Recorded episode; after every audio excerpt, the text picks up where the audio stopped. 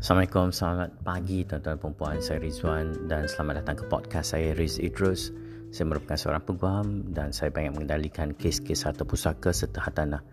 Tuan-tuan dan puan, apakah dokumen-dokumen yang diperlukan ketika kita nak buat permohonan pusaka?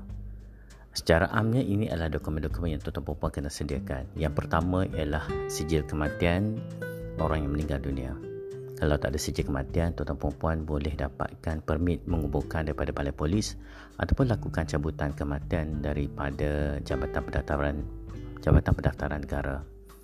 Yang kedua, tuan-tuan dan perempuan, sediakan semua dokumen-dokumen berkaitan dengan harta si mati. Contohnya kalau ada rumah, sediakan geran tanah.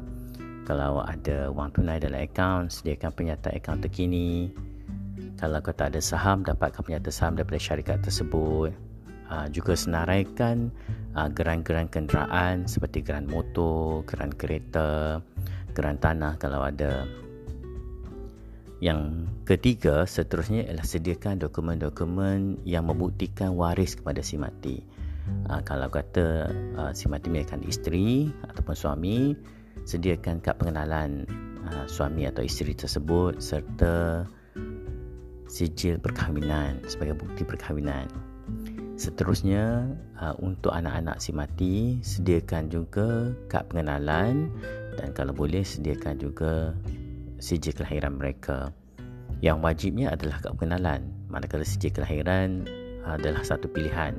Walau bagaimanapun saya selalunya akan minta sijil kelahiran sebagai satu backup untuk uh, menyokong permohonan dan pembuktian bahawa mereka ini merupakan anak-anak kepada si mati.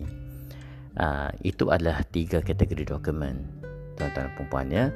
Yang pertama saya ulang balik, yang pertama adalah merupakan sijil atau bukti kematian orang tersebut. Yang kedua ialah uh, bukti ataupun penyata-penyata berkaitan dengan harta uh, si mati. Yang ketiga ialah dokumen-dokumen yang berkaitan dengan waris-waris kepada si mati. Uh, tuan-tuan dan perempuan boleh terus uh, mengikuti uh, podcast saya daripada semasa ke semasa uh, follow Facebook saya di Raise Idrus dan juga di website saya raiseidrus.com. Terima kasih hingga berjumpa lagi. Assalamualaikum warahmatullahi taala wabarakatuh.